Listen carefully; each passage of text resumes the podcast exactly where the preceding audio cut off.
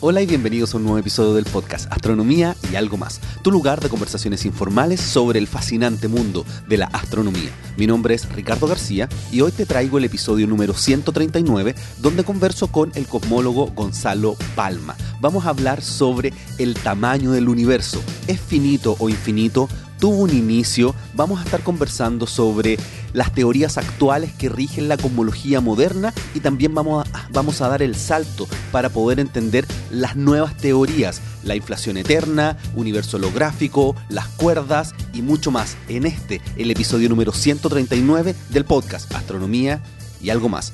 Y como tú sabes, me gusta compartir con ustedes en los primeros minutos, pero tengo que decirles que esta conversación estaba tan interesante que la dejé un poquito más larga de lo normal. Dura casi una hora, no, un poquito más de una hora y media. Y por lo tanto no quiero alargar tanto la introducción, Así que les quiero hacer dos comentarios. El primero es agradecer todos los comentarios de eh, la introducción del episodio anterior y agradecerles a todos los nuevos Patreon que están apoyando para poder hacer este podcast posible. Así que muchas gracias.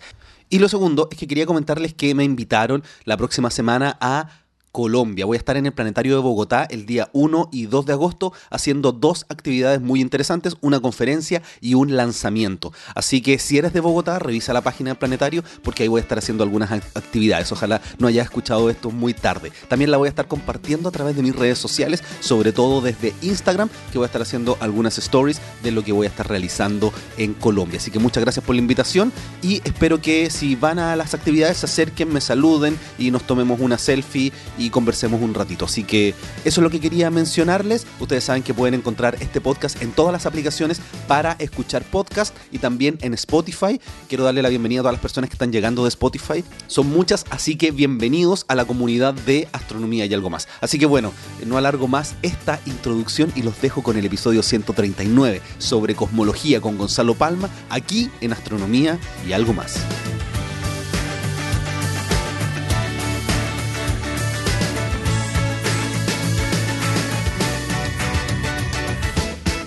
Me encuentro aquí con Gonzalo Palma en su oficina. Uno de los episodios más descargados tuvimos el episodio 24 y ahora el 28 y estás nuevamente para conversar sobre cosmología. ¿Cómo estás? Hola Ricardo, muy bien. Muchas gracias por la oportunidad.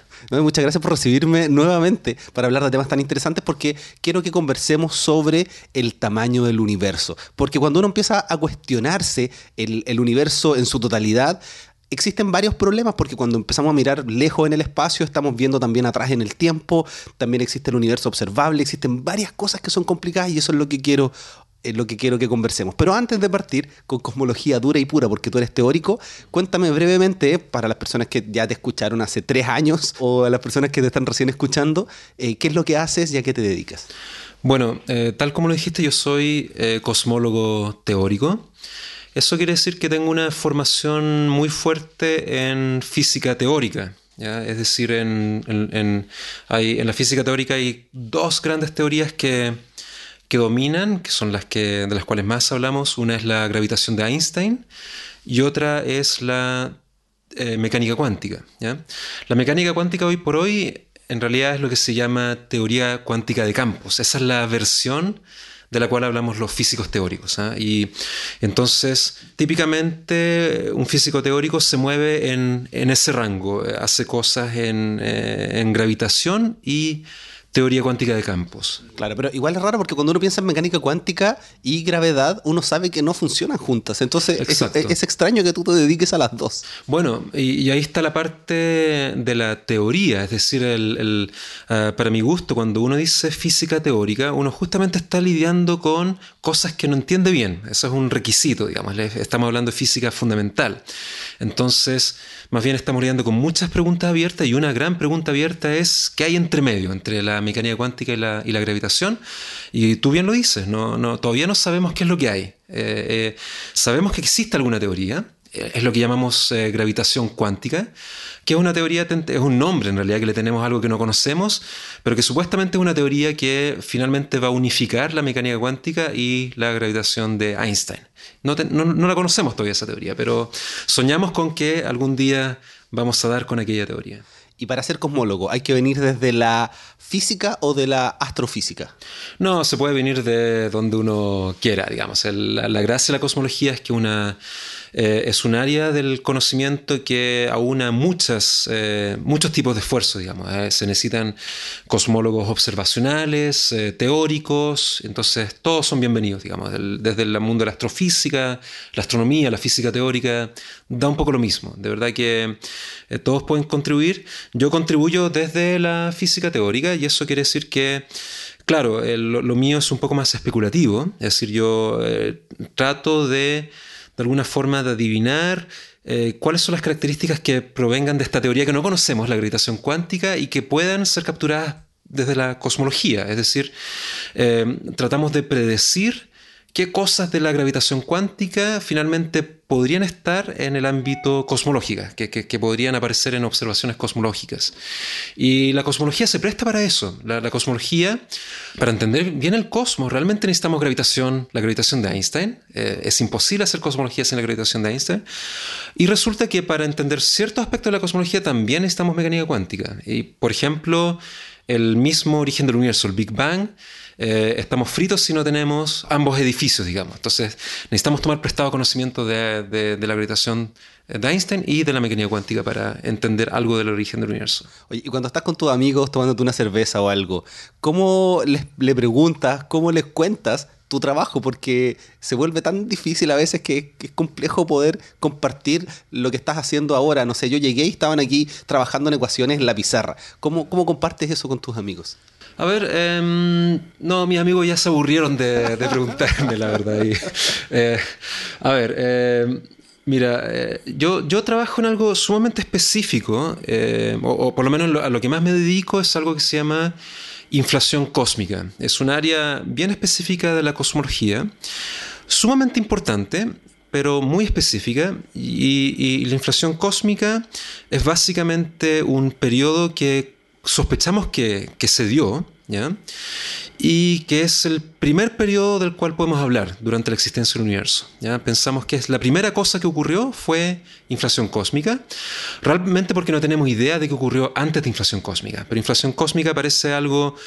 Eh, algo que, de lo cual tenemos seguridad que ocurrió, tenemos bastante evidencia de que inflación cósmica ocurrió, y básicamente habla sobre los primeros eventos del universo. Sí, yo, yo, creo que profundicemos un poquito más en la medida que vayamos conversando. Ya te puedo contar más sobre eso. Y también en el episodio 28 hablamos ya en detalle de la inflación cómica, pero fue hace tanto tiempo que hay que renovar ese conocimiento. De acuerdo. Bueno, entonces, hablemos del el tamaño del universo. Antes de pasar a inflación, quizás cuerda y todas las teorías que, que existen, hasta se está hablando de gravedad modificada y cosas extrañas, hasta el universo holográfico entendamos un poco cómo vemos hoy el universo. Tengo un par de episodios con José Massa donde hablamos de la historia de cómo llegamos a entender el tamaño del universo hasta lo que conocemos hoy día que es la expansión acelerada del universo. Así que les recomiendo que vayan a escuchar esos episodios porque ahí hablamos de la historia, cómo fuimos ampliando nuestra visión del universo. Porque cada vez que miramos el pasado, cada vez que miramos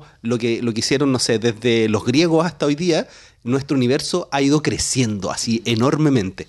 ¿Cómo concebimos hoy con la física moderna el, universo? Bueno, a ver, cuando hablamos de tamaño, hay dos tipos de tamaños que son ambos igualmente importantes. Uno es el tamaño espacial del universo y otro es el tamaño temporal. ¿ya? Es la, edad del universo también es un tamaño. Y ambos son, eh, ambos conviven, digamos. si, uno, si hablamos de tamaño espacial, inevitablemente tenemos que referirnos también al tamaño temporal. ¿Por qué? Porque, primero que nada, a ver, respondo directamente a una pregunta que subyace a, lo que tú estás indagando, y es, ¿qué tan grande es el universo? Y la respuesta es no lo sabemos. Eh, derechamente no tenemos idea de qué tan grande es el universo. de hecho, yo se lo he preguntado a muchos eh, astrónomos y físicos si el universo es finito o infinito. Claro, claro. Y todo el mundo da respuesta A y respuesta B y más o menos se equiparan. Como que la ah, mitad de los astrónomos cree que es infinito y la otra mitad que es finito. Claro. Pero la verdad, mira, yo estoy al medio porque mi, respuesta es no lo sabemos todavía. ¿ya? ¿Es el universo finito o infinito? No tenemos una teoría que nos permita responderlo. Eh, no, hay una teoría que nos diga si el universo es finito o infinito. Y las observaciones tampoco son capaces de dar cuenta de eso. ¿Por qué? Porque se nos entromete el la edad del universo. Cuando, cuando observamos el universo, la verdad es que estamos observando luz que nos llega desde los confines más remotos del universo y esa luz se ha tomado tiempo en, llegar hasta nosotros. Si la edad del universo fuera infinita, significa que tenemos nos llega luz desde hace mucho, mucho tiempo y por lo tanto desde los confines más remotos del universo, ¿cierto? Eh, yo creo que tú has, eh, en, más de alguna entrevista has hablado de, la naturaleza de la luz y, del hecho de que la luz tiene una, una velocidad eh, fija, ¿cierto? que de hecho, sí, tengo un episodio con Marcel Clerc, también aquí del Departamento de Física, de la Facultad de Ciencias Físicas y Matemáticas de la Universidad de Chile. Claro, claro. Entonces, lo, que sabemos bien es que la luz se mueve a una velocidad fija, que es la velocidad de la luz, y por lo tanto, mientras más eh, tiempo dejamos pasar, más lejos estamos observando, ¿cierto? Y, podemos comparar eh, observaciones. Ah, entonces, para, para saber qué tan grande es el universo, lo ideal sería que el universo eh, haya existido por mucho tiempo. Y así podríamos ver más y más lejos y ver los confines del universo, ver los límites del universo. Bueno, resulta que no podemos ver los límites del universo porque el universo aparentemente tiene una edad finita, algo así como poco menos de 14 mil millones de años. Entonces podemos ver tan lejos como la propiedad del universo nos permite. Podemos ver 14 eh, mil millones de años luz eh, en, términos de distancia. Ah, y por lo tanto, y, viendo tan lejos, todavía no tenemos ningún indicio de que el universo sea finito. No, no, vemos ninguna, ningún límite a los confines espaciales del universo. Es una primera parte de la, de la respuesta.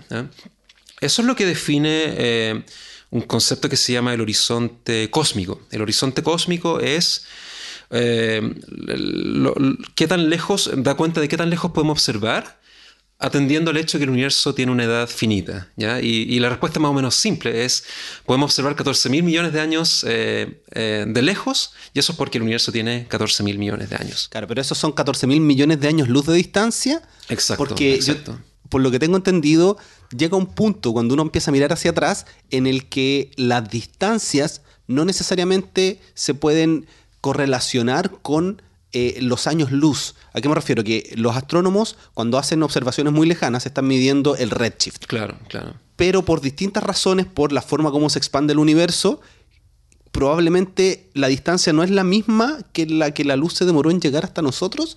Bueno, ahora empezamos a meternos en, detalles, ¿cierto?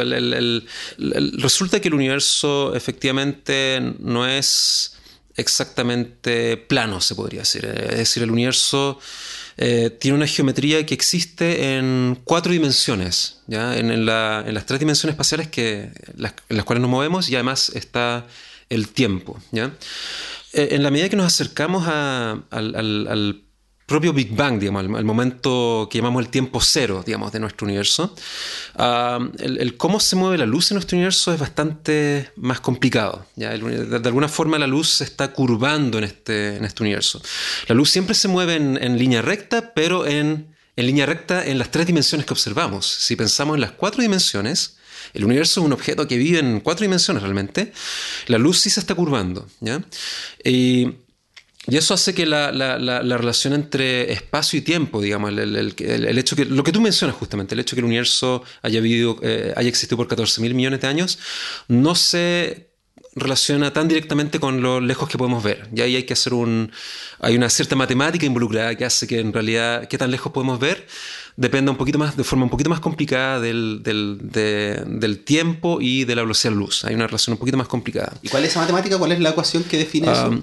Hay una ecuación que eh, no, recuerdo si tiene nombre, pero que, involucra eh, geodésicas de luz, un nombre técnico, geodésica en el, espacio-tiempo, y en fin, se puede hacer un cálculo y ver finalmente qué tan lejos podemos observar. Y eso, pero ese cálculo lo importante es que te da cuenta del horizonte cósmico finalmente. uno, uno ve, eh, uno puede calcular qué tan, cuál es el tamaño Ah, del universo que alcanzamos a observar. ¿ya? Y eso, eso, es lo que se llama el horizonte cósmico. Ya, entonces, ah, en primera aproximación podemos decir que el horizonte cósmico está 13.800, lo aproximamos a 14.000 millones de años luz de distancia. Pero si uno empieza a ver cómo se mueve la luz y todo eso, no es exactamente la edad del universo. Sí, no es exactamente eso y tú lo, has dicho mejor que yo y, y, es porque hay que tomar en cuenta la forma en que se expande el universo y la expansión del universo era mucho más dramática al principio que ahora y, y todo eso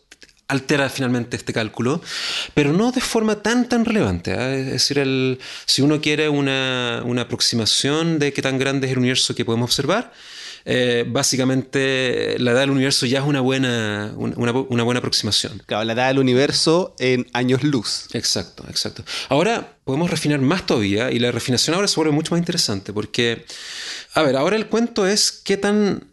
Qué tan eh, antes de pasar, sí lo que nosotros vemos cuando miramos algo a 14 mil millones de años luz de distancia es básicamente la radiación de fondo cósmico de microondas. Ah, para, allá iba. Ah, perfecto. Entonces, uno, a ver, con lo que hemos dicho hasta el momento, olvidémonos de que tú acabas de mencionar el fondo de radiación cósmica. Con lo que hemos dicho hasta el momento, uno podría pensar, ah, entonces la luz que nos llega, la, información que nos llega es directamente del Big Bang. Digamos, si, si, si durante el propio Big Bang, eh, no sé, hubo una, explosión y por lo tanto emerge luz, ya digamos que el Big Bang es brillante, entonces basta tratar de mirarlo, mira, ponemos nuestros telescopios eh, mirando hacia el cielo y miras hacia el cielo, por cierto, entonces estamos viendo directamente el Big Bang. ¿ya? Bueno, no tan simple. resulta que el Big Bang eh, eh, no, es no, es un evento brillante, de hecho, es un evento muy opaco. El, universo es muy opaco durante el Big Bang. La luz no es capaz de moverse desde el Big Bang hasta un buen rato más después del Big Bang.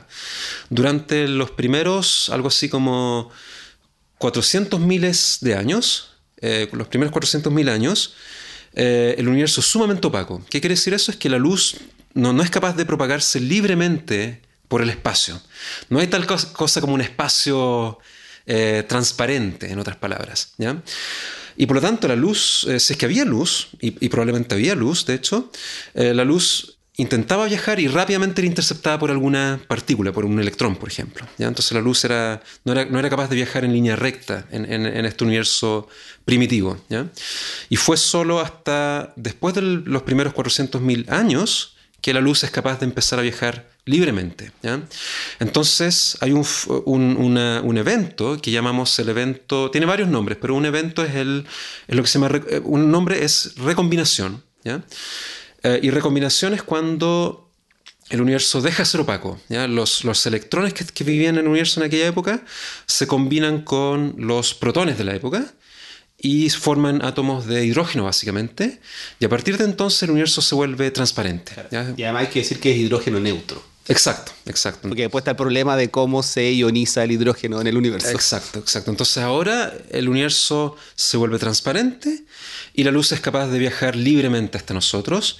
Entonces nosotros realmente cuando vemos, eh, estamos mirando hacia el cielo, y, si tú, bueno, nosotros no somos capaces de ver esta luz, pero, pero tenemos instrumentos que, que, que, que están dedicados a, ver esta luz y esta es la luz que se llama la radiación de, de fondo, la, la, la, el, el CMB para la sigla en inglés, que es el Microwave Background Radiation, ¿ya? que es la, radiación de microondas de, de, fondo. Claro, y hay que mencionar que cuando se observó por primera vez en microondas, obviamente, esa fue la prueba más importante que tuvo el Big Bang porque la otra gente que tenía el steady state Exacto. no podían demostrar la existencia de la radiación de fondo cósmico. entonces, cuando, cuando usamos estos instrumentos para ver el, fondo, el, fondo de radiación cósmica, lo que estamos viendo realmente es ese evento, el, evento de la recombinación que ocurre 400.000 años después del Big Bang. Claro, lo que a mí me hace explotar el cerebro es que cuando nosotros miramos, no importando cualquier lugar, yo miro hacia arriba, hacia abajo, a la derecha, a la izquierda, donde sea, veo la radiación de fondo cósmico de microondas eso quiere decir que hacia nuestro horizonte, que pensemos que es como una especie de esfera, estoy viendo ese mismo evento que ocurrió en un universo que era mucho más chico que ahora. pero ¿por qué lo veo? Como que veo más cuando miro más hacia afuera, pero ocurrió en todas partes, pero era más chico. No sé, como que. Claro, claro, claro. extraño eso. Bueno, a, ver, volvamos a. Para ahondar en eso, volvamos a tu primera pregunta: ¿cuál es el tamaño del universo? El universo podría ser perfectamente, el universo podría ser perfectamente infinito. ¿ya? Eh, es una posibilidad, de hecho. Y aún así, dado que el universo es finito temporalmente, ¿Se, entiende lo que quiero decir? El, universo podría ser infinito espacialmente, pero aparentemente es finito temporalmente. o sea, si el universo es infinito espacialmente, quiere decir que el Big Bang no es una especie de pelotita que explotó. Claro, claro, no hay, no hay, el Big Bang no tuvo una ubicación espacial. ¿ah? Eh, es una de las cosas difíciles a veces de, contar, de que el Big Bang es algo que ocurre en todas partes al mismo tiempo. ¿ah? Claro, no sabemos cuál era el tamaño inicial. Claro, eh, de hecho, de hecho, es casi imposible hablar de un tamaño inicial en, eh, en, si uno... A ver, el Big Bang aparece en la teoría de la relatividad general, es una, una consecuencia de la de la, gravitación de Einstein. Y en la gravitación de Einstein, de hecho, el, Big Bang sí corresponde a un, evento donde el tamaño del universo es cero. Pero eh, en tiempo igual a cero. ¿ah? Pero apenas tú dejas correr el, reloj, el universo es infinito. ¿ah? ¿Se entiende? O sea, es una, el Big Bang es de alguna forma una transición desde un universo que tiene tamaño cero a un tamaño un universo que tiene un tamaño infinito. Es una forma de pensar el Big Bang. ¿Tiene sentido eso? Probablemente no, pero también no, no, no, no le ponemos, no, no, consideramos el Big Bang de forma tan seria como, la, como está descrita en la gravitación de Einstein. Sabemos que la gravitación de Einstein realmente falla en el momento del Big Bang. ¿ya? La, gravitación de Einstein te predice la existencia del Big Bang, pero al mismo tiempo falla en ese momento. La, la, teoría deja de funcionar. Es curioso, ¿ah? parece que no tiene mucho sentido de que la teoría falla, pero al mismo tiempo predice el, Big Bang. Pero es más o menos así. Y entonces, a ver, ¿qué es lo que hemos dicho hasta el momento? Que es perfectamente plausible que el universo sea infinito espacialmente, pero finito temporalmente. Y en tal caso, nosotros no podemos ver toda la extensión del universo, por lo que dijimos al principio, ¿cierto? Porque hay un horizonte cósmico. Pero para hacer las cosas peor todavía, hay tal cosa como la época de la recombinación. Había, el universo era opaco al principio y por lo tanto, aun cuando em, haya ocurrido el Big Bang, tampoco lo podemos ver realmente porque se nos intromete en, medio esta recombinación y entonces solamente podemos, lo, más lejos que podemos ver es hasta 400.000 años después del Big Bang. ¿ah? ¿Por, qué digo lo más lejos que podemos ver? Es porque siempre vamos en reversa cuando pensamos en distancia. Es decir, eh, en la medida que yo veo más lejos, estoy viendo épocas más tempranas del universo. Y por lo tanto, lo más lejos que yo puedo ver es hasta 400.000 años después del Big Bang. Ese es un poco el recuento de el tamaño del universo observable. Claro, y lo interesante de verlo así es que si pasan mil millones de años y seguimos mirando, también vamos a estar viendo 400.000 años después del Big Bang. Exacto, exacto. Entonces vamos a ser capaces de ver más lejos espacialmente, pero aún así tenemos un límite temporal que es 400.000 años después del Big Bang. Es una mezcla ahí eh, es que confusa de, tiempo. Es lo extraño y lo bonito en, astronomía, que mientras más lejos miro, estoy mirando atrás en el tiempo. Claro, claro. A, ver, sí, pero siempre va, a existir este límite, tú, lo has puesto perfecto, siempre va a existir este límite de que es, eh, está este periodo opaco que se vuelve, o sea, la transición de, un universo opaco al universo transparente, y por lo tanto tenemos esta pared, que es la recombinación y no podemos ver más temprano que eso. Da lo mismo si esperemos mil millones de años más, por ejemplo. Los cosmólogos de mil millones de añños más van a poder ser capaces de ver más lejos, es cierto, pero eso es porque van a estar en mil millones de años más. ¿Se entiende la idea? Es decir, va, a haber luz que viajó mucho más tiempo para llegar a ellos, pero esa luz sigue, sigue habiendo sido emitida no más temprano que hace 400.000 años después del Big Bang.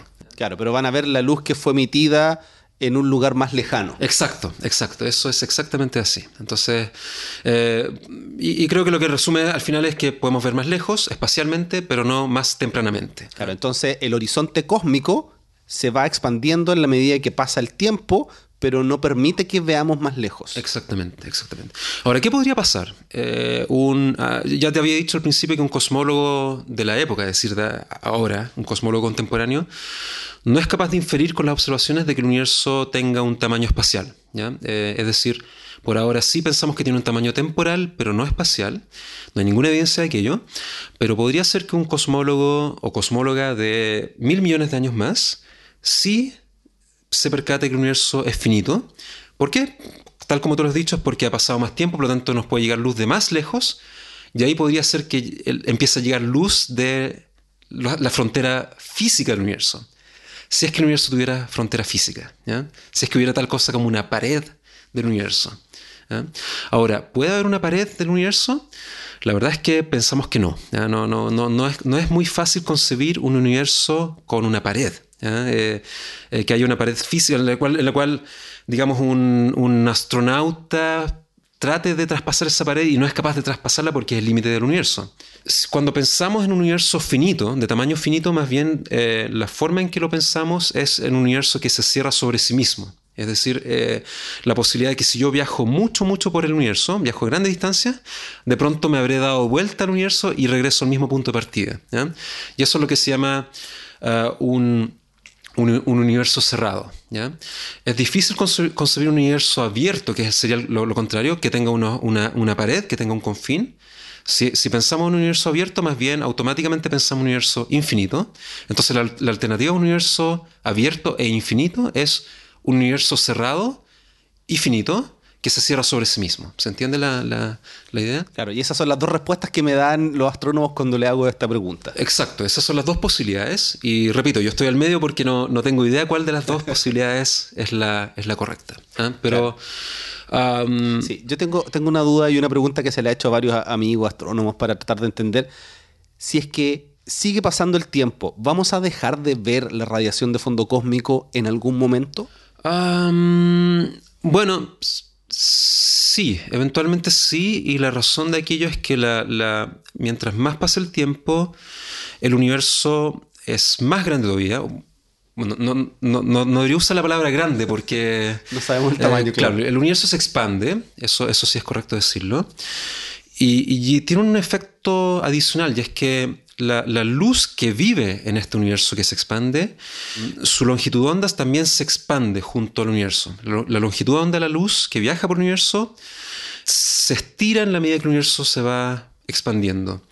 Y eso lamentablemente tiene la consecuencia de que la frecuencia o, la energía que acarrea la luz va disminuyendo al mismo tiempo. Entonces, a mayor longitud de onda, menor frecuencia. ¿Y a dónde se va esa energía?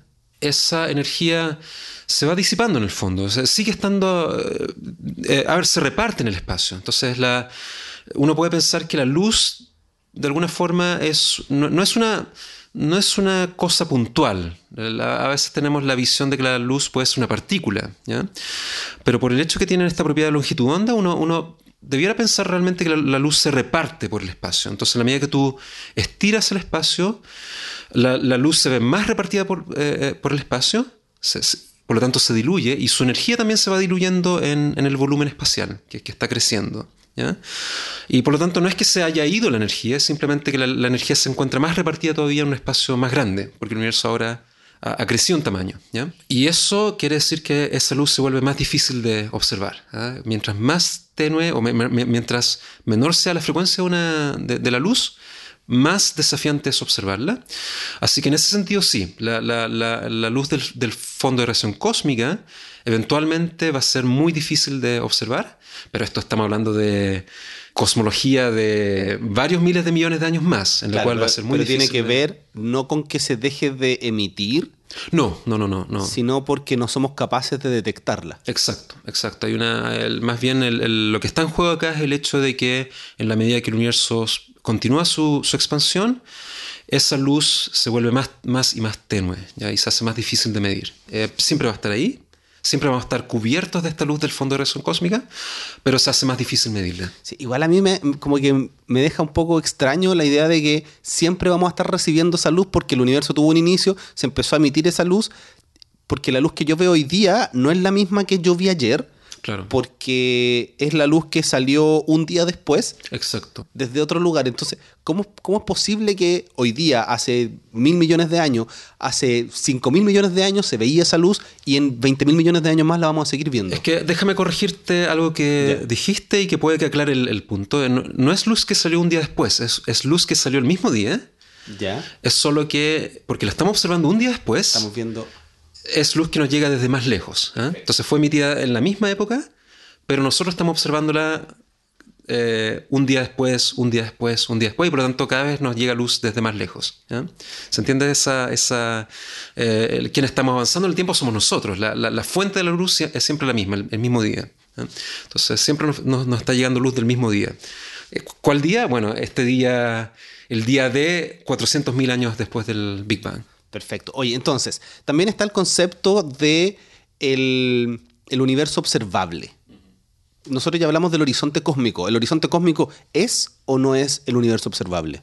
Esencialmente sí. Ahora, al mismo tiempo hay otro concepto adicional que es el horizonte de eventos, ¿ya? Y suena como agujero negro eso. Suena agujero negro y es, y es el mismo tipo de horizonte, de hecho. en, cosmología, a ver, primero hablemos de agujeros negros, ya que tú pusiste el...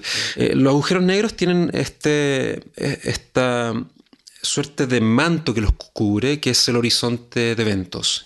Y qué quiere decir es que luz desde el interior del agujero negro, por interior me refiero a, zonas que están al interior de este manto, del, manto esférico que es el horizonte de eventos, eh, esa luz no nos puede llegar hasta nosotros. No, no hay forma de que una partícula que está al interior del agujero negro sea capaz de emitir luz, porque esa luz aunque, aunque viaje hacia nosotros, aunque haya sido emitida hacia nuestra, en nuestra dirección, de alguna forma esa luz está siendo tragada por el agujero negro a un ritmo más rápido de la, que la, propia luz es capaz de viajar.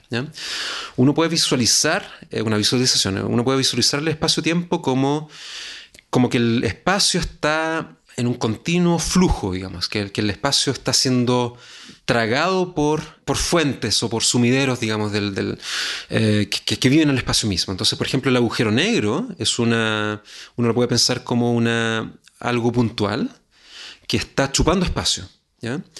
Entonces, si hay alguien que está en reposo en el espacio, bueno, esa persona va a ser tragada por el agujero negro, no porque esa persona esté siendo eh, arrastrada por el agujero negro, sino que es porque el espacio está siendo arrastrado y la persona está en reposo con respecto al espacio. Entonces el agujero negro lo que realmente está haciendo es chupar espacio, está tragando espacio y el espacio arrastra lo que sea consigo mismo, digamos, las cosas viven en el espacio. Entonces una persona, visualicemos una persona que está ahí eh, en reposo en el espacio, el agujero negro está cerca, el agujero negro chupa espacio y por lo tanto el entorno de esa persona se, empieza, empieza a caer hacia el espacio y esa persona simplemente está siendo arrastrada no por el agujero negro, sino, por, por, el entorno. El entorno es el que está haciendo, el espacio que conforma el entorno de la persona está siendo arrastrada por el agujero negro. ¿Por qué digo todo eso? Es porque si esa persona tuviera una linterna y nos trata de mandar una señal, bueno, esa luz... ese así, de vuelta, ayúdenme. Exacto. Esa luz tiene que moverse por el espacio que está, que está moviéndose. ¿ah? El, propio espacio está siendo chupado por el agujero negro y esa luz no es tan fácil, tiene que avanzar por el propio espacio que está siendo tragado por el, por el agujero negro. Y hay un punto en el cual, eh, y eso es, lo que, es lo que define el horizonte, es un límite en el cual esa luz ya, por muy a la velocidad de la luz que se mueva, el espacio está siendo tragado a un ritmo que es superior al de la, de la propia luz. Entonces la luz está moviéndose hacia nosotros, pero ese espacio está al mismo tiempo moviéndose hacia el agujero negro a un ritmo superior. Y por lo tanto, eso define el, horizonte del agujero negro. En la cosmología ocurre algo muy similar, pero al revés. Eh, en la cosmología, dado que el espacio se expande, y no importa el ritmo que se expande, pero dado que el espacio se expande en la cosmología, ah, si hay una, persona que está muy lejos de nosotros, eh, y debido a que esa persona se mueve eh, en el espacio en expansión y se aleja con nosotros, se aleja de nosotros porque el espacio está en expansión, ¿cierto? Esa persona está en reposo con respecto a su entorno, pero dado que el espacio está en expansión, esa persona se está alejando de nosotros finalmente, ¿ya? Entonces la, visualización que tenemos es que lo que está realmente ocurriendo es que hay, hay espacio que está apareciendo entre, entre, nosotros y la persona. ¿ya? Entonces, digamos que esa persona está de nuevo con una linterna y nos manda una señal de eso, eso, lo que tú quieras. Y bueno, esa señal puede que no nos llegue por el solo hecho que hay espacio en expansión, ¿ya? Y, esa luz, cada vez que pasa el tiempo, tiene que atravesar más, más espacio para llegar hasta nosotros. Ah, si esa persona está muy lejos de nosotros, esa señal no nos va a llegar. Si esa persona está cerca de nosotros, esa señal nos va a llegar porque no hay suficiente espacio eh, que haya, haya, sido creado entre nosotros y esa persona eh, en tan poco tiempo, digamos. ¿eh? más o menos funciona así, pero es como, es la misma idea del agujero negro, pero a, la inversa, Perfecto. O sea, nosotros seríamos el agujero negro aquí. A ver, ¿cómo sería la cosa? Sí, sí, de alguna forma eh, es como si nosotros tuviéramos el interior de un agujero negro. ¿ah? Entonces, el, No, no, al revés. Es como si, es como si nosotros eh, estuviéramos cubiertos por un agujero negro que está en, al exterior de nosotros, se podría decir. El agujero negro está, está en todas partes, pero lejos de nosotros. Mira, creo que es mejor no, no, no, hacer esa analogía siquiera. Pero el hecho es que eh, estamos cubiertos por un horizonte que, llamamos el horizonte de eventos y la idea es que eh, no podemos ver señales de luz que provengan de zonas más allá de, ese horizonte. ¿ya? Es una, y eso solamente dio la expansión del, del, del espacio. Claro, y aquí hay que mencionar que no es que haya algo moviéndose más rápido que la velocidad de la luz, porque la velocidad de la luz es un límite cósmico. Exacto. Es simplemente que con respecto a nosotros hay un punto que parece receder o alejarse más rápido que la velocidad de la luz. Exacto, pero no es que se mueva. Exacto, exacto. Y no, porque el movimiento es en el espacio. Y acá la, la gracia es que es la aparición de espacio lo que hay, lo que es novedoso entre dos puntos. Entonces, tú puedes hacer aparecer espacio a un ritmo, al ritmo que tú quieras en realidad. Pero la luz está obligada a viajar por el espacio. ¿Se entiende? Pero, además no es que eso se esté moviendo con respecto a todo el universo más rápido que la luz, sino que es con respecto a un observador. Exacto. Porque si el observador que está allá, él va a ver que está quieto y las cosas que están a su entorno se van a alejar a una velocidad menor que la luz. Claro, claro.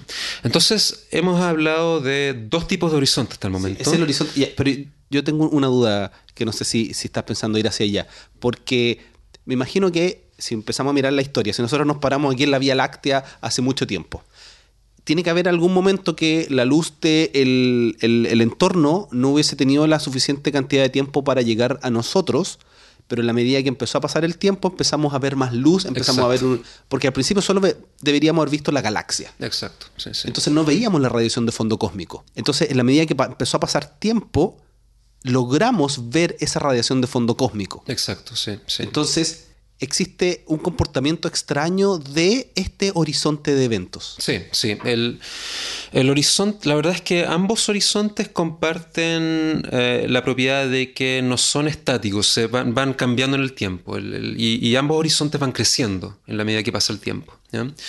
Podría ser que el horizonte eventos, podríamos vivir en un universo en el cual el, el horizonte eventos sea más pequeño que el horizonte cosmológico y por lo tanto podría ser que la luz emitida por el fondo de radiación cósmica simplemente está, esté más lejos de, de lo que, del, del, propio horizonte de eventos.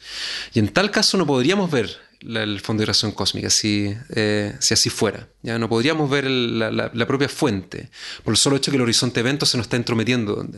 Eh, eh, y, y tal tipo de universo, bueno, no es el universo en el cual vivimos, ¿eh? por suerte. pero eh, por suerte, en tal tipo de universo simplemente veríamos las galaxias cercanas y no mucho más. ¿ya? Y, y sería un universo muy extraño y, y, pero nos daríamos cuenta de, aquello, digamos. Claro, imagino que estaríamos mirando en un punto muy lejos una galaxia así mega roja exacto, y en algún momento dejamos de verla. Y, exacto, exacto. Entonces eh, veríamos que hay galaxias ya extremadamente rojas a una distancia menor de la que, de la que debería estar algo, o, de, la que, eh, del universo en el, cual, en el cual vivimos, y podríamos inferir de alguna forma la existencia de un horizonte de eventos que está, se nos está entrometiendo. Eh, más, o menos va por ahí la, la, historia.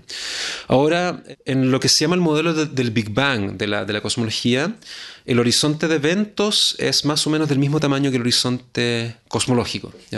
Eh, entonces no hace mucha diferencia distinguir, son, son, realmente uno hace el cálculo, puede calcular ambos y son más o menos del mismo tamaño. habrá algún factor eh, no muy grande entre medio y no sé cuál es. Eh, creo que el horizonte de eventos sería un poquito más grande que el horizonte cosmológico, pero son esencialmente el mismo tamaño. Sin embargo, ahora voy a, a traer un nuevo elemento que nos va a complicar las cosas y es que tampoco estamos tan seguros de que el universo haya He tenido 14 mil millones de años, un o un, poco menos. Eh, eso no está tan claro. ¿ya?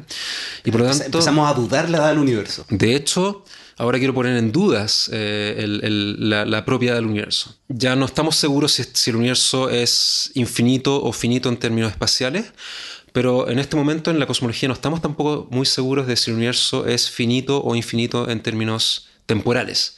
Y es una pregunta bien relevante hoy por hoy. Es una pregunta que se debate mucho en la cosmología teórica, sobre todo, pero, pero también eh, estamos eh, atentos a si, va a haber alguna, eh, alguna señal observable que nos dé cuenta de si finalmente el universo es finito o infinito en términos temporales. ¿ya? Esa es, una, algo que empieza, de lo cual se habla mucho hoy por hoy. ¿Y cómo puede ser eso posible? Ya, ¿cuál es la historia acá? Eh, el hecho es que el, la, teoría, el modelo del Big Bang, eh, hay algo que llamamos el modelo del Big Bang en cosmología, que, es algo bien preciso. Es básicamente eh, la gravitación de Einstein más el hecho de que el universo haya comenzado con una gran explosión. Y el modelo del Big Bang por sí solo no logra dar cuenta de todas las características que observamos en el universo. Hay, hay cosas que observamos y que no cuadran bien con el propio modelo, Con, la, con la parte matemática de la teoría. Claro, y hay que meterle parches. Y entonces hay que parcharlo. Y, el gran parche que le tenemos al modelo del Big Bang es lo que se llama la inflación cósmica. Ya te había adelantado que, que, esa es mi área de, de, de expertise. Sí, los que escucharon el episodio 24 y 28 también ya saben hacia dónde va todo esto, pero es bonito recordarlo porque eh, es un tema fascinante. Claro, entonces la, la, inflación cósmica como fue pensada en, en, su primera instancia, fue, es una teoría que fue propuesta por un cosmólogo llamado Alan Guth, ¿ya? y en su versión original es un periodo que viene después del Big Bang, ¿ya? y es un periodo... Eh, ¿Qué ocurre? Eh, es un periodo. Bueno, ¿por qué se llama inflación? Es porque eh, el, universo en, durante este periodo se expande a un ritmo brutal, mucho más grande de la expansión actual del, universo. Tú dices periodo, pero en realidad no le da ni siquiera para, para un segundo. Sí, es, es, mucho. es un periodo. En su, ojo, en su versión original. Eh, es una fracción de fracción de fracción de fracción de fracción de fracción de fracción de segundos. O sea, una, un periodo muy, muy pequeñito que ocurre, transcurre poco tiempo después del Big Bang. tú habías mencionado, si no se recuerdo bien los números, 10 a la menos 37 segundos. Creo que sí, creo que sí. Eh, y, entonces ocurre el Big Bang y poco tiempo del Big Bang, no, sabemos cuánto tiempo después, pero muy poco tiempo después del Big Bang ocurriría este, este periodo de inflación. Y durante inflación el universo básicamente se, se expande de forma brutal y y por lo tanto sería dar, y necesitamos esa expansión para dar cuenta de ciertas características que observamos actualmente, que tienen que ver con eh, las inhomogeneidades del fondo de radiación cósmica, etc. Una, no, es necesario entrar en, esos detalles. Si quiera profundizar más y no haya escuchado el episodio 28 y el 24, que vayan a escuchar. Exacto. Entonces, pero resulta que ese tipo de inflación cósmica que fue propuesta originalmente tampoco es muy satisfactoria. Eh, falla en, su ámbito teórico. Eh, si, tratamos de diseñar o de concebir más bien eh, un periodo de inflación cósmica que dura tan poquito tiempo, eh, la teoría se niega, no, no, no, es, tan fácil hacerlo, no es tan fácil concebir un periodo de inflación cósmica con, en una, fracción de tiempo. Entonces, los, lo, que es más fácil concebir hoy por hoy, y esto es cuando tratamos de juntar mecánica cuántica con gravedad, es lo que se llama inflación eterna.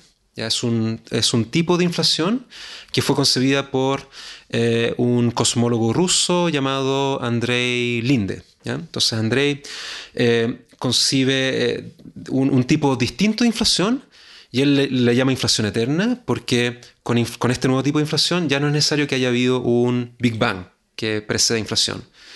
Y si es así, entonces, antes de, de que el universo eh, se volviera como, como lo conocemos hoy por hoy, habría habido un periodo de inflación que siempre estuvo ahí, que es por eso el nombre eterno, digamos. Es que entonces, básicamente la historia del universo sería inflación eterna y después nuestro universo tal como lo observamos.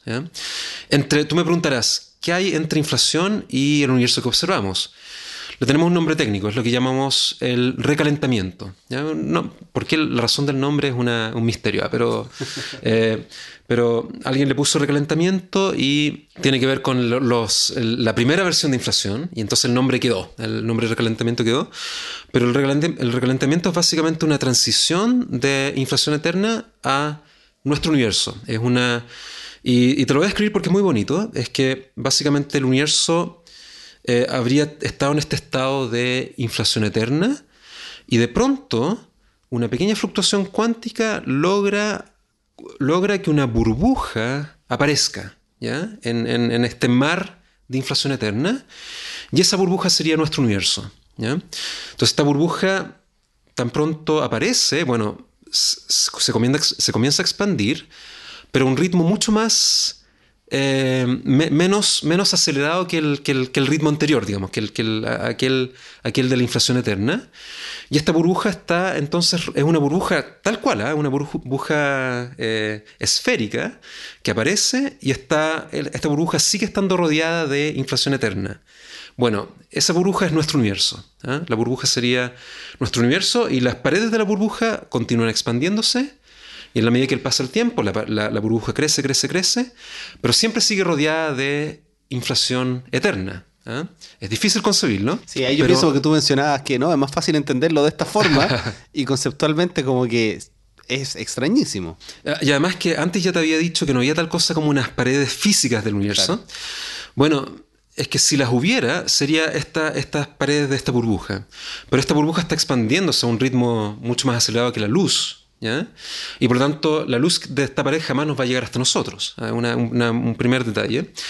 Y la cosa es que el evento en el cual esta burbuja aparece, lo que yo había llamado recalentamiento, si tú quieres, es verdaderamente el Big Bang. Es el momento en que el universo aparece de, este estado inflacionario y es el momento en el cual ocurre realmente la gran explosión. La, única diferencia es que no es el momento cero. No, es, no marca el inicio del tiempo, porque el tiempo en esta clase de teoría es simplemente eterno, no hay tal cosa como un comienzo. Y ahora entramos entonces en lo que se llama el multiverso. El multiverso esencialmente es ese escenario en el cual hay una, una, suerte de mar inflacionario y brotan burbujas de cuando en cuando. ¿ya? Una de aquellas burbujas es nuestro universo, pero, hay, pero en este mar inflacionario constantemente están apareciendo burbujas muy lejos de nosotros y son otros universos si tú quieres. ¿eh? Y por eso hablamos de multiversos porque en este multiverso aparecen burbujas todo el tiempo y cada burbuja es un universo por sí solo. Sí. Pero a mí lo que me causa, el problema que me causa eso es que es lo mismo que nos ha pasado en la historia en el que siempre tenemos que invocar algo que ya no tenemos cómo examinarlo. Entonces llegamos al Big Bang, que es lo que había antes, no existe antes, ahí partió, pero ahora estamos llegando hacia el lugar donde tenemos un mar de inflación eterna. Exacto. Entendemos que a partir de eso se crea el universo, pero no sabemos por qué existe ese mar, cómo se creó, cómo funciona, simplemente vemos los efectos en nuestro universo.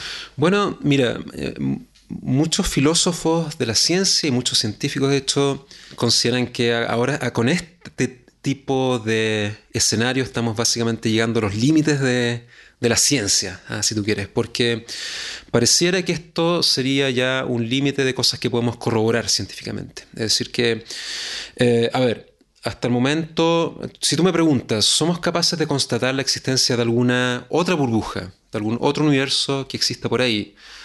Digamos, la burbuja más cercana. ¿ah? Eh, si, nuestro universo es una burbuja, entonces habrá por ahí otra burbuja que podamos llamar la burbuja, el análogo a Andrómeda, digamos, pero en versión burbuja, en versión universo.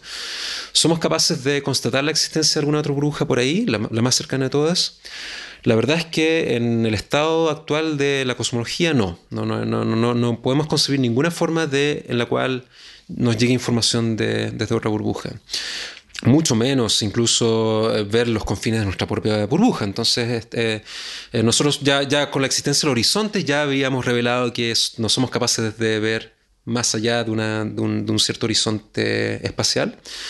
Y, este, las paredes de esta burbuja están mucho más lejos de cualquiera de estos dos horizontes, de hecho. En realidad tendría que corregir, está mucho más lejos del horizonte cósmico, pero el horizonte de eventos, eh, quién sabe, al revés mucho más lejos el horizonte de, ven, de, bueno, ya me confundí. Eh, ah, no, es tan importante, pero el, tema está en que en este tipo de escenario, eh, básicamente no hay, ahora desaparece este límite temporal, ya el universo no tiene 14 mil millones de años.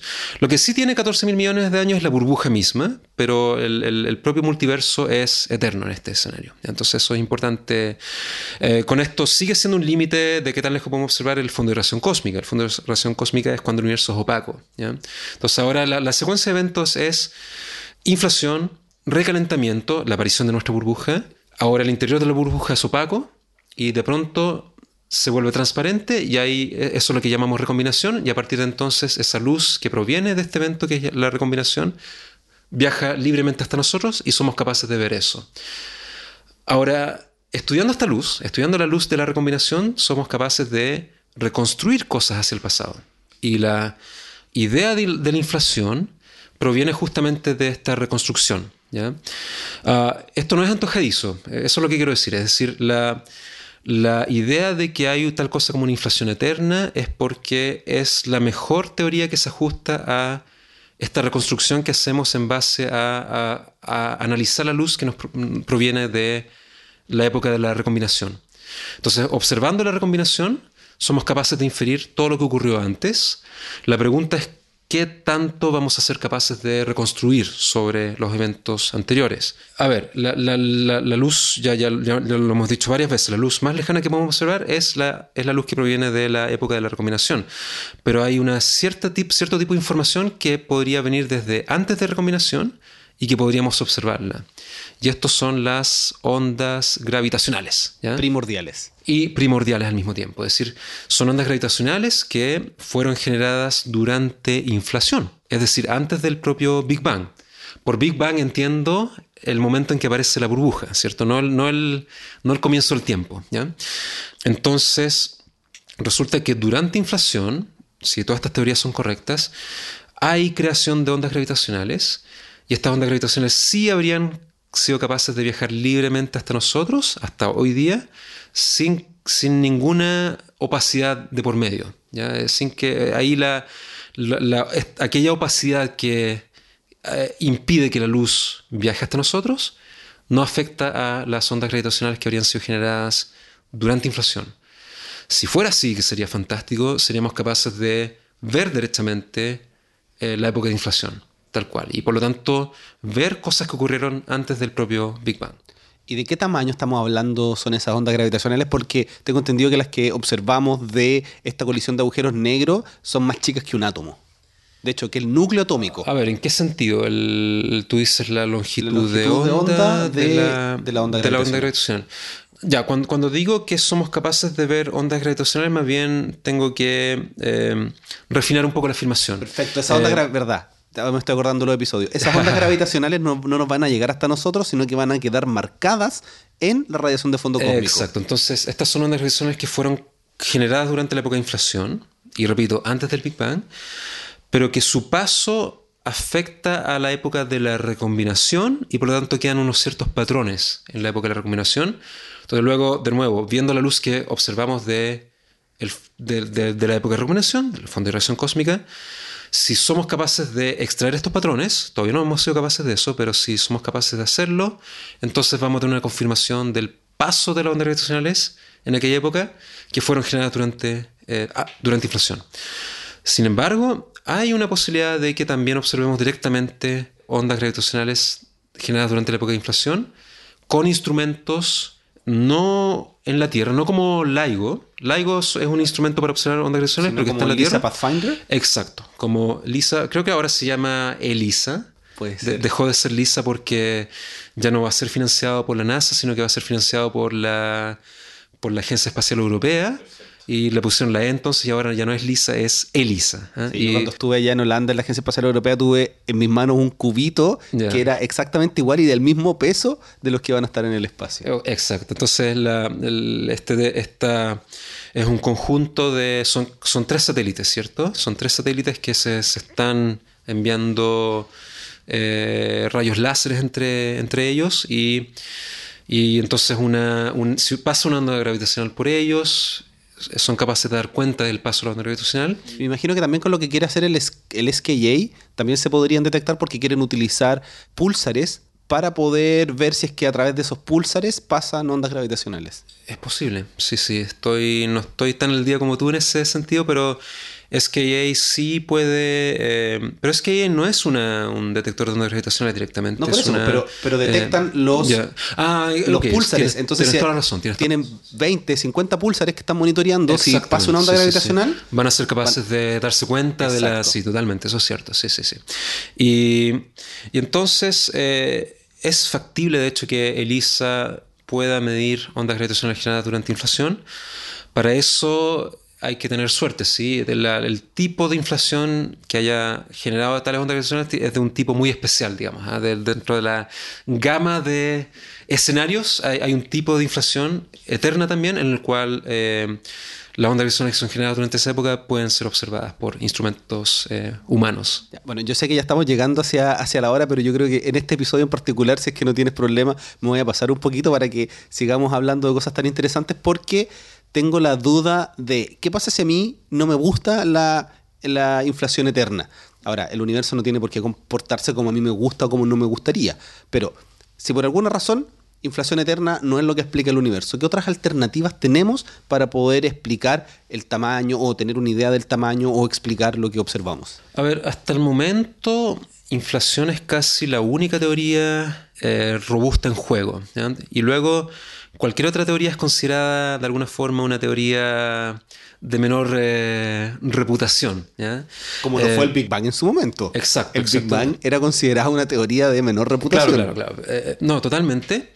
Pero es interesante em, dar cuenta del panorama actual, digamos. existe una, una, gran teoría que, ojo, la inflación realmente no se considera una teoría corroborada observacionalmente porque todavía no hay ninguna predicción propiamente tal hecha por inflación que haya sido observada después de la concepción de inflación. ¿ya? más, bien son, parche. más bien son postdicciones. ¿eh? Es decir, inflación da cuenta de muchas cosas que observamos, pero esas observaciones las habíamos hecho antes de que a alguien se le hubiese ocurrido la teoría de inflación. En, la ciencia eso es crucial. ¿eh? Una, una, teoría eh, no, no, no, es una teoría así celebrada todavía, a menos que haya no solamente de cuenta de cosas que se observan antes de la creación de la teoría, sino que además tiene que predecir cosas que son observadas después de la concepción de la teoría. Exactamente, como lo hizo la relatividad general con todo lo que, no sé, lentes gravitacionales, ondas gravitacionales, o lo que hizo el Big Bang cuando se observó posteriormente la radiación de fondo cósmico. Precisamente, entonces, en, ese sentido, inflación es tan buena como cualquier alternativa, y hay alternativas justamente, hay, hay alternativas como la llamada, eh, el llamado modelo de los universos cíclicos, por decir por, decir algo. Hay lo que eh, en, términos más técnicos, técnicos lo que se llama la ecpirosis. Son, son modelos en los cuales el universo de alguna forma eh, aparece, surge de un Big Bang y después llega, se expande, se expande, se expande hasta cierto límite y después vuelve a colapsar sobre sí mismo, empieza a retroceder, colapsa sobre sí mismo y ocurre un Big Crunch el, ¿cómo sería eso en español? Una gran implosión, de alguna forma. Y después de ese evento vuelve a aparecer una gran explosión y aparece un nuevo universo y así. Claro, pero eso tengo entendido que después de la, del descubrimiento de la expansión acelerada ya no se considera mucho. Mira, los defensores de la espirosis todavía están ahí tan animados como siempre. ¿ah? Eh, eh, ellos han hecho predicciones, eh, es una teoría más predictiva, es decir, en el sentido que predice ciertas cosas que son mucho más fáciles de, refutar en base a observaciones y de hecho la espirosis ha sido un, un, modelo que se ha refutado varias veces por observaciones pero después de ser, al poco tiempo de, ser refutada, eh, sus defensores vuelven a aparecer con una ecpirosis parchada de alguna forma y, nos, cuentan que, ah, mira, la ecpirosis sigue viva porque en realidad antes no habíamos considerado tal cosa y ahora viene a ser una nueva teoría que, que sigue compitiendo con inflación. A ver, ¿qué otras, qué otras competidores. ¿Tú tienes alguna versión que te, suene? Que... Eh, no sé si exactamente una competencia, pero el universo holográfico. Ya, eh, hay tal cosa como el universo holográfico, pero en realidad es, una, es un tipo de teoría que conversa bastante bien con inflación. Eh, es decir, quienes trabajan en holografía, de hecho, una, uno, uno de los proyectos importantes de la holografía es que inflación sea parte de la holografía. Y ocurre de forma bien notable. la holografía, para contar un poco en qué consiste, es que, a, ver, hubo un descubrimiento notable por ahí por fines de los años 80 eh, o a mediados de los años 90 que es la holografía, que, eh, no, es la holografía de los, de los hologramas, digamos, es una... la de pero, pero el nombre está motivada por eh, los hologramas, y es que en un espacio, en un cierto volumen, todo lo que ocurre en un cierto volumen tiene una contraparte de cosas que ocurren en la, frontera. ¿ya? Es decir, tú, tú, puedes concebir una esfera ¿ya? y todo lo que ocurre al interior de la esfera puede ser al mismo tiempo descrito por las cosas que ocurren en la frontera de la esfera. ¿ya? Ahora, no cualquier esfera permite eso. Para que eso sea posible, la geometría al interior de la esfera tiene que ser muy especial. ¿Ya? Y hay unos ciertos nombres técnicos, hay unos nombres que describen el tipo de, geometría.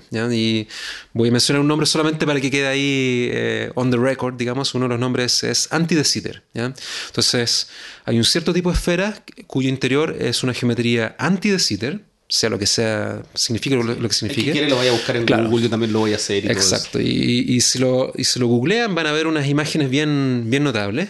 Y la cosa es que eh, eh, en un espacio anti el interior de esta esfera, eh, todo lo que ocurre en el interior de la esfera puede ser capturado por cosas que ocurren en, la, frontera. ¿Por qué es tan notable eso? Es porque, y, y ahí está el nombre holografía, es porque finalmente toda la información del volumen está de un volumen de tres dimensiones, tiene una contraparte en dos dimensiones. Y entonces ahora uno puede pensar, wow, ¿qué tal si en realidad hemos concebido la naturaleza de forma completamente incorrecta? Siempre que pensamos en el universo, en la naturaleza, pensamos en tres dimensiones espaciales más una, dimensión temporal. Y la holografía te sugiere que no, que quizás la forma correcta de pensar la naturaleza es en términos de dos dimensiones espaciales más una temporal. ¿ya? Y es porque es equivalente a lo que ocurre en tres dimensiones más una dimensión temporal. Ahora, para eso la geometría es importante, tiene que ser una geometría especial, en este caso anti Sider.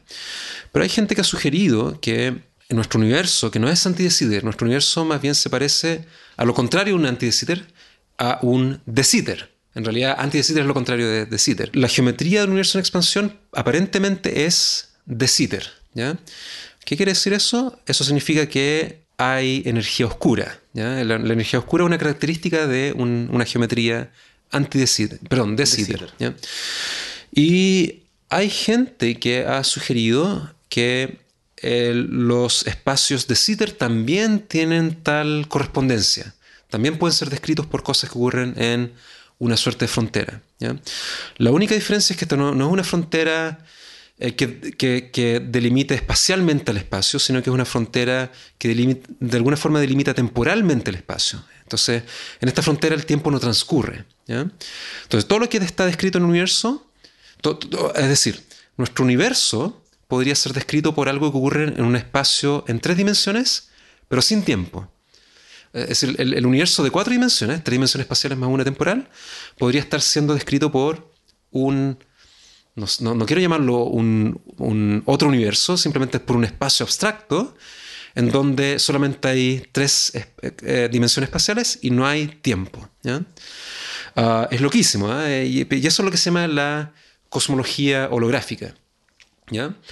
Y en tal cosmología holográfica hay, podría haber tal cosa como inflación. Eh, em, eh, es muy complicado explicar la parte técnica de aquello, pero creo que nos podemos quedar con lo, que ya es muy raro de entender, esto de que nuestro universo entero, la, evolución del universo entera, puede ser descrita por física en, la cual no hay tal cosa como el transcurso del tiempo. Pero en realidad...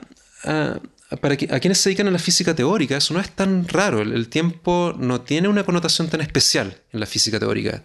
Lo que llamamos la flecha del tiempo es una. básicamente se entiende como una ilusión. ¿Ya? Es, es algo ambiental, es lo que.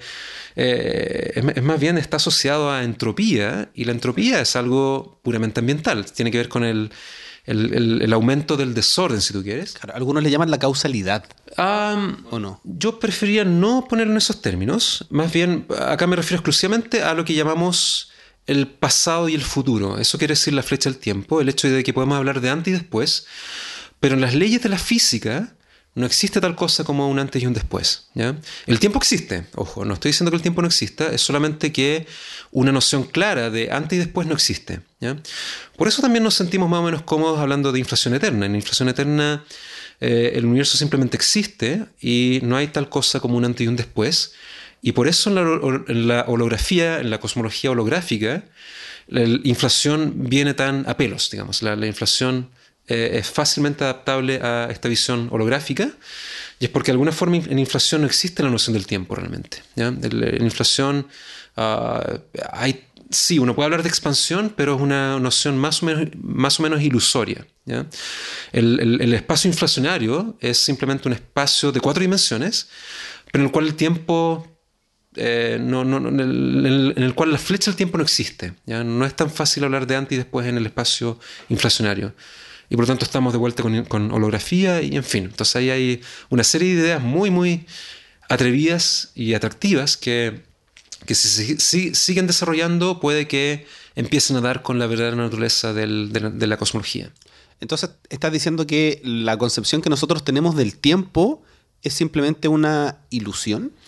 Eh, voy a, sí, voy a ser avesado y voy a decir que el, paso del tiempo es algo completamente ilusorio. No estoy diciendo nada muy atrevido en la física teórica. ¿eh? quizás mis colegas no teóricos se, se puedan enfadar conmigo, pero en realidad en la física teórica la flecha del tiempo no existe. Eh, a ver, lo cual es complicado a la luz de las observaciones cosmológicas. Uno, uno ve que en la cosmología el tiempo pasa. ¿ya?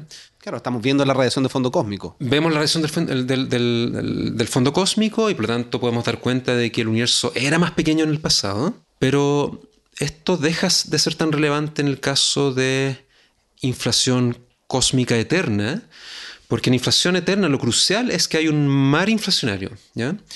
Y las burbujas, de alguna forma, si bien aparecen, no, no son eventos muy especiales. Si uno piensa en un universo en el multiverso lo diré, en un, multiverso muy gran escala, y tú, y fueras capaz de verlo, digamos, de salirte del multiverso y verlo, no verías el paso del tiempo en el multiverso. Entonces, más bien estas burbujas que nosotros, en las cuales vivimos, en las cuales pensamos que hay tal cosa como el tiempo, sí, hay, paso del tiempo porque la burbuja efectivamente tiene eh, propiedades como entropía y hay, pero perfectamente pueden haber burbujas que tengan, eh, en las cuales la flecha del tiempo está al revés que la burbuja al lado. Entonces hay tal cosa como un mar inflacionario donde el tiempo no es muy relevante y cada burbuja tiene una flecha del tiempo que puede ser en una dirección o en la otra. Entonces puede, perfectamente bien puede haber burbujas en la cual el tiempo está, en la cual la noción del tiempo es al revés que la, nuestra. Y eso no significa mucho para el multiverso. ¿Se entiende un poco la, noción? Y por lo tanto, este gran multiverso puede estar descrito por esta noción holográfica en la cual el tiempo no es muy relevante. cuando estás hablando de todo esto, de los multiversos, como que estoy pensando todo el rato en las cuerdas. ¿Qué rol juegan dentro de toda esta concepción de universo gráfico, de inflación eterna, las cuerdas? Sí, sí. a ver, no estaríamos hablando de holografía si no fuera por teoría de cuerdas. De hecho, la, holografía, si bien uno puede disociar la noción de holografía de cuerdas, eh, la, holografía emerge como una idea propiamente tal de la teoría de cuerdas. Eh, eh, quien concibió, aquellos que concibieron la holografía, son eh, todos físicos de teoría de cuerdas, digamos, y ellos, y ellos son los padres de holografía que, y por lo tanto, las herramientas matemáticas que uno ocupa para entender estas ideas, eh, por ejemplo, la, idea holográfica, son habitualmente son eh, matemáticas propias de la teoría de cuerdas. Entonces la teoría de cuerdas es el, em, de alguna forma el, marco teórico en el cual discutimos todas estas cosas. En realidad sin teoría de cuerdas sería muy difícil discutir estas cosas porque son pocas las teorías o si tú quieres los marcos matemáticos en los cuales podamos hablar de gravitación y mecánica cuántica al mismo tiempo.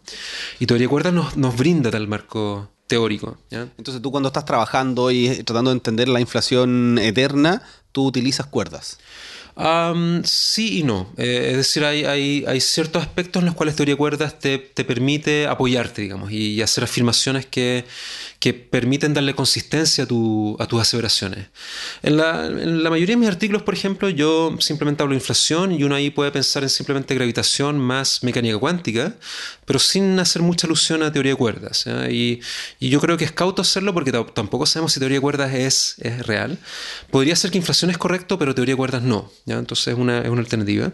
Podría ser que la holografía sea correcta, pero no, no, no, la, no la, teoría de cuerdas. Ah, la inflación no es una hija de la teoría de cuerdas. La holografía sí. Eh, la, la, inflación es una hija de la unión entre eh, gravitación y teoría cuántica de campos, la verdad, eh, sin la necesidad de invocar teoría de cuerdas. Sin embargo, en teoría de cuerdas hay un desafío pendiente y es tener una versión de inflación satisfactoria. Todavía no existe una buena teoría de la inflación dentro, con, todas las reglas de, las cuerdas, digamos. Que, es decir, que tú, habrás escuchado o lo habrás comentado en, algún podcast de que en teoría de cuerdas eh, teoría cuerdas, no, existe una teoría de cuerdas eh, con un mundo de cuatro dimensiones, eh, tres dimensiones espaciales más una dimensión temporal. No, teoría de cuerdas como cuanto menos tiene diez dimensiones espaciales y una temporal. Entonces es, perdón, nueve dimensiones espaciales y una temporal, diez dimensiones en total. Entonces para, para lograr describir el mundo real necesitamos tratar de explicar por qué no estamos viendo seis de aquellas 10 dimensiones. Y, hay que hacer malabares. ¿ya? Y hay un, los cuerdistas están muy dedicados a eso, a tratar de, convencernos al resto de los físicos teóricos de por qué no, somos, no, vemos estas, tres dimensiones, perdón, estas seis dimensiones adicionales que teoría cuerdas requiere. ¿ya? Ah, y la cosa entonces es, eh, ahí hay técnicas matemáticas que se llaman, diré el nombre, son, son técnicas de compactificación que básicamente consiste en explicar que estas otras, estas dimensiones que no vemos son realmente muy pequeñitas y que se cierran sobre sí mismos. ¿eh? Y eso es lo que se llama un espacio compacto. y después hay otra dimensión que es muy grande, que es el universo en su totalidad. claro. Entonces, cuatro de las 10 dimensiones son muy grandes, una es el tiempo y la otra son las tres dimensiones espaciales, pero seis de estas dimensiones son pequeñitas y se cierran sobre sí mismas. Entonces los cuerdistas tratan de explicar de eh, cómo puede ser eso, Y, con esas reglas, digamos, con las reglas de que seis de, las 10 dimensiones no las vemos, la pregunta es si somos capaces de explicar el origen del universo. Y no es tan fácil. Todavía no tenemos una versión satisfactoria que con esas reglas, las reglas de la teoría de cuerdas, podamos explicar el, inflación más el fenómeno del origen del universo, en fin, con todas las cosas que uno sospeche que se han dado desde, desde la eternidad hasta ahora, digamos. Entonces, en base a todo lo que hemos hablado, ¿es posible hacer la pregunta cuál es la forma del universo? Ah, es posible hacer la pregunta, lo, que no sé si es posible contestarla. Eh, ah, sí, la verdad es que hay gente que, se ha, tratado de responder a esa pregunta. Eh, ¿Cuál es la forma del universo a muy, muy, muy, muy gran escala? Es decir, la forma del multiverso. Y hay ciertas respuestas que no, no, creo que puedan ser consideradas satisfactorias, pero dan cuenta de una suerte de multiverso fractal, ¿ya? con una estructura fractal, en la cual las propiedades del propio multiverso son fractales. Si tú haces un zoom al multiverso, eh, ves cada vez más estructura, estructura, estructura y, es, y no, no acaba, nunca acaba, nunca acaba. Tú puedes hacer un zoom pero de alguna forma piénsalo, tiene, tiene una, consistencia con esta noción de que no, hay tal cosa como flecha al tiempo. Eh, y por lo tanto, eh, tú haces un zoom, eh, ves cada vez una región más pequeña del multiverso y sigues viendo lo mismo. Sigues viendo una estructura muy, muy extraña, de, alguna forma. Haces un zoom hacia afuera del universo y sigues viendo una estructura similar. Nunca es la misma, pero por eso es fractal, digamos. Pero de alguna forma hay ciertas características que se repiten, se repiten, se repiten. Y ahí entre medio de esta, estructura, bueno, están estas burbujitas que son nuestros universos, pero, pero eh, son la cosa menos típica de, este gran multiverso que es eh, eterno. Claro. Y ahora entiendo por qué tus amigos ya no te hacen tantas preguntas, porque después uno empieza a pensar todo esto y, y de verdad que es súper extraño.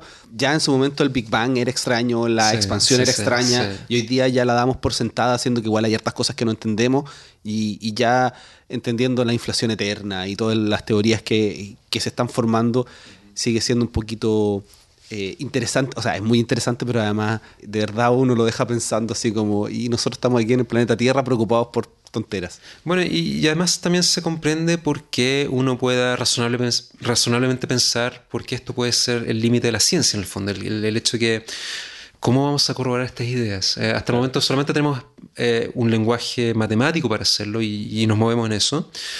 Y las observaciones todavía son muy limitadas para corroborar esta idea y tenemos la esperanza de que las observaciones van a mejorar y podemos corroborar por lo menos algunas de estas ideas, pero no, posiblemente no todas. Sí, eso es lo que quería preguntarte. Con los futuros telescopios, vamos a tener varios aquí en Chile, eh, no solamente ópticos, sino que vamos a tener eh, telescopios de Cherenkov, también vamos a tener otro en el hemisferio norte, va a estar el SCA. ¿Vamos a poder de alguna forma comprobar o refutar inflación, por ejemplo? Ah, bueno, sí, está sobre la mesa. Es decir, sería fantástico. Y yo, yo, yo he dedicado gran parte de mi carrera a estudiar inflación, pero yo creo que sería fantástico que inflación se refute.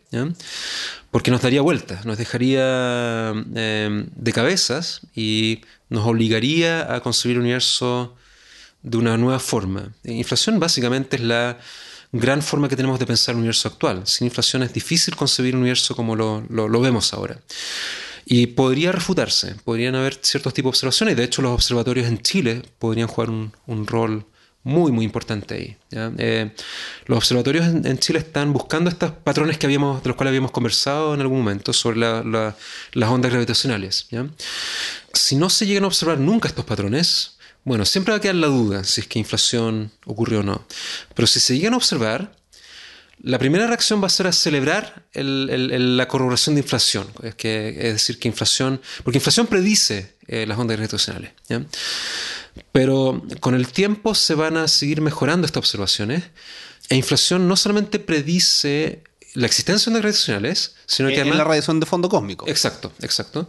Eh, pero además predice que estas ondas gravitacionales tienen una cierta estos patrones tienen una cierta estructura, ¿ya? que no es tan arbitraria. Y entonces con el tiempo estos observatorios podrían mejorar la, de alguna forma nuestro entendimiento de estos patrones al punto que podrían refutar inflación. ¿Ya? Esto no va a ocurrir ahora en los próximos años. Yo creo que la primera reacción, eh, recuerda lo que te digo. Sí, va a quedar aquí anotado, grabado en este podcast. Claro, la, primera reacción es que si se llegan a observar estos, eh, estas ondas gravitacionales primordiales en el fondo de radiación cósmica, va a ser celebrar la validez de inflación. ¿ya?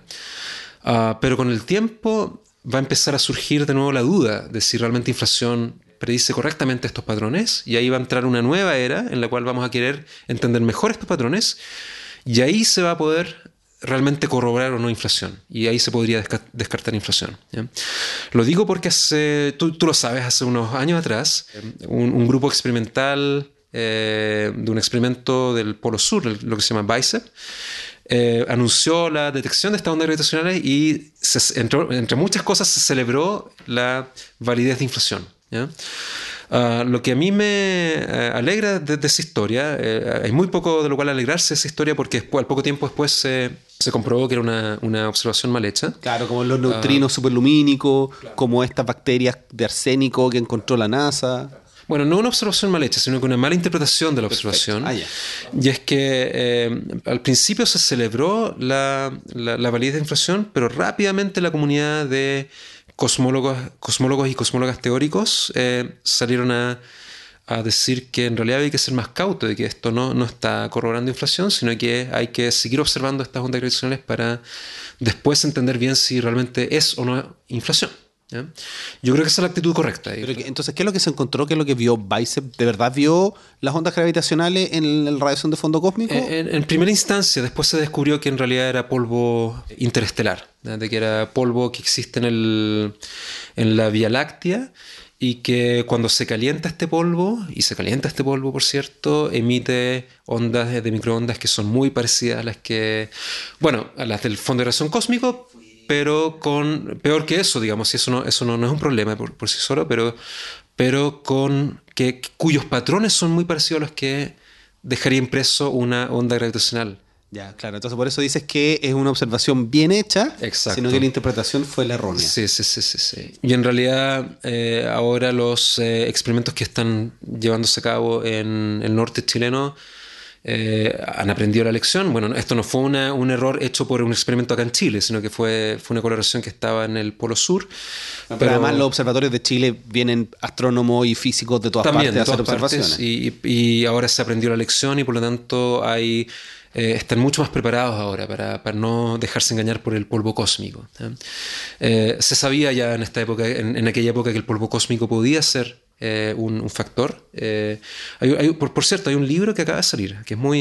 Eh, Qué bueno. Te, me adelantas a la pregunta que iba a hacer pronto sobre recomendaciones de lectura. Bueno, este libro me lo acabo de leer hace poco que se llama Perdiendo el Premio Nobel, Losing the Nobel Prize. Y, es porque y este libro, una de las cosas que cuenta es la cómo al interior de la colaboración del BICEP se les empezó a meter esta idea eh, punzante de que esto era un premio Nobel de seguro y cómo la idea del premio Nobel empezó a interferir en decisiones al interior de la colaboración. Entonces ellos sabían que el polvo eh, interestelar es engañoso y decidieron arriesgarse eh, y, no, y, tenían buenas razones para pensar que en realidad si bien el polvo cósmico emite patrones similares, en realidad en la zona que ellos están observando no eh, era tan peligroso, ¿ya? pero en realidad eh, fueron sobreoptimistas y de hecho en una segunda revisión de todas las decisiones que tomaron, y, eso es lo que hace el libro, es muy entretenido por eso, eh, claramente pudieron haber, haber sido más cuidadosos y, hacer test adicionales a los que hicieron para comprobar que, que no era realmente ondas gravitacionales. Y en realidad ellos estaban muy nerviosos porque ellos sabían que estos test adicionales, si bien ellos no lo podían hacer, estaban en manos de una colaboración competidora, que era el satélite Planck. Entonces ellos estaban al tanto que el satélite Planck sí tenía, eh, tenía esta información. Entonces ahí se les empezó a meter en la cabeza, bueno, hay acá hay dos alternativas. Una es contactamos a Planck y les decimos, digamos, lo que estamos viendo y, les pedimos prestados sus test adicionales para, para corroborar si estos son ondas gravitacionales o no o simplemente nos arriesgamos y damos la noticia y, y ahí vemos qué pasa. Y, y, es lo que hicieron. y es lo que hicieron. Y, claro, eh, fue una apuesta, pero que además, en, retrospectiva, el gran error fue la gran celebración que hicieron. Es decir, ellos organizaron una conferencia de prensa para revelar el, el hallazgo. Y ellos pudieron haber, eh, en lugar de haber hecho eso, pudieron simplemente haber publicado los datos y siendo mucho más cauto y diciendo, bueno, esto es lo que observamos, pero falta, falta testear si esto realmente es o no la, la, señal primordial que estamos buscando. Y bueno, y, si, y, le dejamos la, bola ahora en terreno plank, digamos. ¿eh? Yo creo que si hubiesen hecho eso y era realmente la señal, se habrían ganado el premio Nobel igual. ¿eh? Pero, pero bueno, eh, la historia es la historia y se, puede cambiar. Exactamente. Por la flecha del tiempo.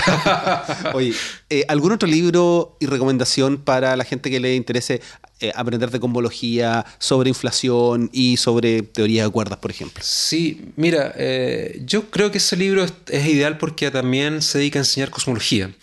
Yo te seré honesto y me salté todas las partes de, que, que, de las cuales ya conozco técnicamente y me, leí más bien la parte más humana, digamos, de la, de la historia. Claro, de hecho, muchos libros de, de ese estilo dicen, la primera parte es para que conozcas sobre este tema y lo siguiente es lo que quiero hablar. Claro, Estoy pensando, por ejemplo, algunos libros de Lisa Randall, que ella al principio dice eso, esta es la base teórica para entenderlo y esto es lo que quiero contarles. Claro, sí. Eh, la verdad es que soy bien malo recomendando libros en mi área porque no, no me dedico a leer.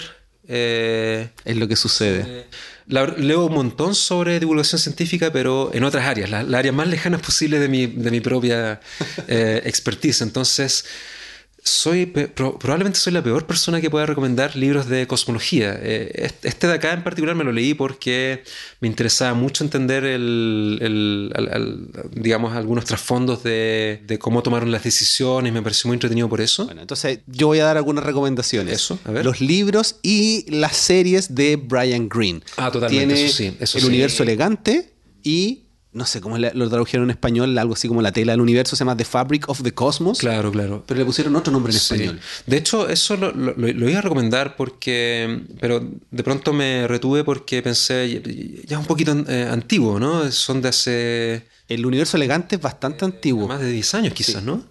Pero sigue siendo absolutamente válido. Sí, yo me he visto los videos, eh, no, no, no, me he leído el libro, pero sí he visto los videos que están por ahí escondidos en YouTube varias veces. Sí, yo me he leído los libros, claro, El Universo Elegante lo tengo en el Kindle y The Fabric of the Cosmos también. Y, de nuevo, lo que me trae del... No, no, sé si el libro es igual, pero lo que me trae por lo menos de ver el, el programa es la parte humana. Entrevista a muchos eh, científicos y, te cuentan cómo ellos concibieron las cosas y la parte, la, historia misma es muy entretenida y lo hace muy bien. Y sí, sí puedo recomendar algo. Ah, uy, no, no, me acuerdo el nombre ahora, pero hay una... Hay una suerte, no, es TED, ¿ah? eh, no, no, es, eh, es una suerte de son, hacen paneles, quizás tú, tú, sabes de lo que estoy hablando, son paneles que, en los cuales invitan a varios científicos, no solamente uno, sino que se cercioran de invitar a por lo menos cuatro científicos y hay uno en el cual está em, eh, liderado por eh, Brian Green. Él hace las veces de, el, ¿cómo se llama? El moderador del panel. ¿ya? Entonces Brian Green no es la persona que, eh, él simplemente se dedica a entrevistar a estos cuatro científicos y los pone a pelear además. el moderador se cerciora de que haya un intercambio fluido y que, y que no, no estén todos de acuerdo en el fondo. Y entonces hay, eh, yo sé que Brian Green tiene por lo menos dos de esos paneles donde eh, entrevistan a cosmólogos y los hacen a, los, los tiran a la pelea. No los he visto, los voy a buscar y los voy a dejar en las notas del episodio que pueden ver en cualquier aplicación donde escuchan el podcast y también en astroblog.cl. Ya, la última pregunta. si tuvieras la posibilidad de viajar en el tiempo y conversar con alguna persona de la ciencia, ¿quién sería y por qué? Wow, eh, qué buena pregunta. Con alguien de la ciencia. A ver, sería alguien que obviamente que no esté vivo. Eh, mira, yo voy a hacer algo, se, lo he dicho a, colegas y se enojan cuando lo digo. Para mi gusto, la gran teoría científica no, no, viene de la física, no es, la, no es, no es de Newton. ¿Ya? Te, habría dicho Newton, la verdad. Newton es como el gran personaje en la física y y es un personaje muy sabroso. las respuestas más comunes, y con razón son las más comunes, son Newton y Einstein. Claro, claro. Y un tipo muy, aparentemente muy, pesado. Me leí un par de biografías de Newton y, y, parece que no, no, es tan grato después encontrarse después de todo con, con él. Eh. Pero, para mi gusto, la gran teoría científica de todos los tiempos es la teoría de la evolución. Ah, en tal caso, si tuviera que conversar con alguien, sería Darwin, tal cual. Eh, y mis colegas eh, de, la, de, la, de, área de la física se molestan mucho cuando lo digo y empezamos a debatir de por qué la, cuál es realmente la teoría más importante de la ciencia. Y para mi gusto es la teoría de la evolución. Aquí está dicho y ojalá que ojalá que no mucha gente escuche este podcast para no no, está bien al final es una opinión no, hay forma de, de, no, definirlo. es simplemente pero es muy entretenido ponerse a debatir eh, sobre esto con una cerveza en la mano y en pocas palabras creo que es una teoría que no, no solamente es muy importante científicamente pero que además habla mucho sobre nosotros digamos nuestro nuestro lugar en la naturaleza la, está realmente definido por la teoría de la evolución. Esto que no eh, este, estas revoluciones copernicanas finalmente, creo que la más fuerte de todas ha sido, no, es inflación eterna, eh, no es descubrir que nuestro universo finalmente no es mucho más que una burbuja en, un mar de multiversos, lo cual no está corroborado, ya lo hemos dicho, pero es la teoría de la evolución que sí está súper corroborada y, ahí sí que nos, nos, desubican. De hecho, si uno se pone a pensar las cosas que le molestaban a la iglesia, era el, el heliocentrismo y la evolución. Claro, claro. Entonces eh, creo que esa es la gran teoría que da el golpe final a,